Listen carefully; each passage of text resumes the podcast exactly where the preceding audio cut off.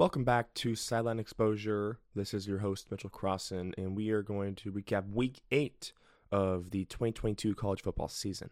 Let's start off with Syracuse at Clemson. and Clemson with the late come from behind win over Syracuse, 27 21 Tigers. Look, clearly there are still problems with the quarterback play for Clemson. DJ was benched for freshman Cade Klubnik, and I think Syracuse was up like 21 to 10 or something like that at halftime. And Clemson, credit to them, shut them out in the second half, but also scored 17 points in the fourth to put this thing away. But the quarterback play is a problem. And we saw this last year with DJ, who was statistically one of the worst quarterbacks in the conference, the ACC. And that in that conference isn't always known for their quarterback play. Now, Cade Klubnik is talented. He came in, you know, people were saying he, he gave them a spark, whatever. He didn't have great numbers, but this is a problem for Clemson. And this feels like a Clemson team. They're currently ranked fifth in the AP poll. We'll see what they're ranked this week once the AP poll rankings come out when they're updated. But I think Clemson could run the table and finish 13 and 0 as the ACC champ and make their way into the playoff. But then I think they'll be exposed because we've seen them slip up or nearly slip up enough times this season. And they're having these weird games against opponents that I don't think are that good. I mean, Syracuse has had a great start to the year, but I'm expecting them to drop a couple more games. NC State, I was never that high on. Wake Forest is different. Wake Forest does have an offense that can move the ball on a lot of people. So I think that's actually a pretty good win for Clemson. But man, I don't know. Dabo said that there's no quarterback controversy, whatever. It feels like they are, and that they have adjusted the offense to fit DJ's needs and the throws that he can make. It just feels like Clemson is kind of a fraud so far this year. Okay, so since I'm thinking about it, let's go ahead and talk about Iowa at Ohio State.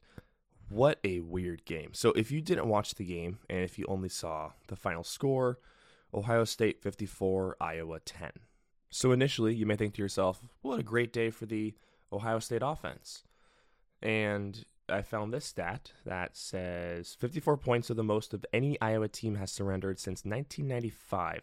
It's also the most points Iowa has given up under head coach Kirk Ferentz. So of course that's bad for Iowa, right? And they're a team that's known for their defensive ability. You know, they're usually ranked in the top 10, top 5 defensively, etc. On the flip side, their offense is dreadful. It is awful. Kirk Ferentz has hired his son, Brian Ferentz, to be the offensive coordinator, who frankly was not right for the position, didn't really earn the position, and Iowa's offense, not kidding, was the worst in the country statistically coming into Columbus this past weekend. And what did that offense do? Literally nothing, and they turned the ball over six times. Since the Ohio State defense was giving the ball back to their offense so many times, Ohio State was starting on the plus side of the field for almost every drive in the first half. And credit to Iowa's defense, they held Ohio State to, I think, four first half field goals. And then in the second half, really about halfway through the third quarter, Ohio State's offense passing attack caught fire. CJ had a point in time where he was completing like 80% of his passes for 180 yards and four touchdowns. So he turned it on later on. People would say he was stat padding. It's like, well, no, I mean, Ryan Day just wanted to, his, to get his offense in a rhythm because they were in no rhythm whatsoever. And Ohio State goes to Penn State next week, so you don't want to leave on a sour note. Even though you're going to win, you're going to win by 20, 30. You want to get your offense in a rhythm coming off the bye week and going into Penn State next week.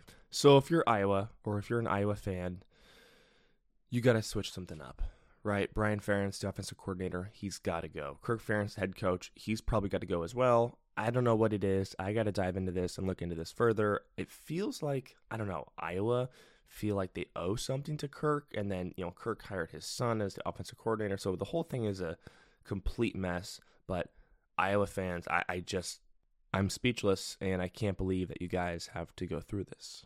On the flip side for the Buckeyes, while the run game was pretty bad and the offensive line didn't look great, CJ didn't look great at times your defense looked good, but of course, it's like, okay, considering you're playing against the worst offense in the country, fine. But more so on the offense, you did get it moving. You did get the ball thrown around a little bit in the second half. And you can't really complain too much about a 54 to 10 victory. But CJ Man, CJ Stroud has had points almost in every game recently where he makes a really bad throw or tries to force a ball into a really tight window. And I think to myself, what the heck is he doing? I mean, we know he can make every throw in the field, and he's a very smart player, has a great arm and great accuracy, but he's forcing some of these throws into a window that's not even there. And it's not just a bad throw. I, I see the throw, and it's like triple coverage when he had his interception on the very first play of the second half against Iowa. And I was thinking to myself, like, what did he see? So, okay, the linebacker dropped back into coverage. But even then, if he didn't drop back into coverage, that's still a ball thrown into a super tight window in double coverage. I think he did just enough in the second half to keep him firmly in the Heisman conversation. I thought he was working his way out of the Heisman conversation almost completely based off of that first half performance, but he did do enough later on in the game to keep him in that race. But you look at Tennessee, look at Hendon Hooker. Are they going to go undefeated in the regular season? Are they going to beat Georgia? I don't know all about all of that yet but he did have his quote unquote Heisman moment against Alabama. He's putting up pretty good numbers. CJ has better numbers right now, but it feels like the race is coming down to those two as of now, and that can change. But I think CJ did just enough at the end of the game to keep him moving forward with his Heisman campaign. Let's go ahead and move forward with some rapid fire. Tennessee with not much of a hangover game defeating UT Martin 65 24. The offense is still moving along just fine. Alabama defeats Mississippi State 30 to 6. LSU hands Ole Miss their first loss of the year 45 20. TCU 38, Kansas State 28. And Oregon also hands UCLA their first loss of the year, Oregon winning 45 to 30.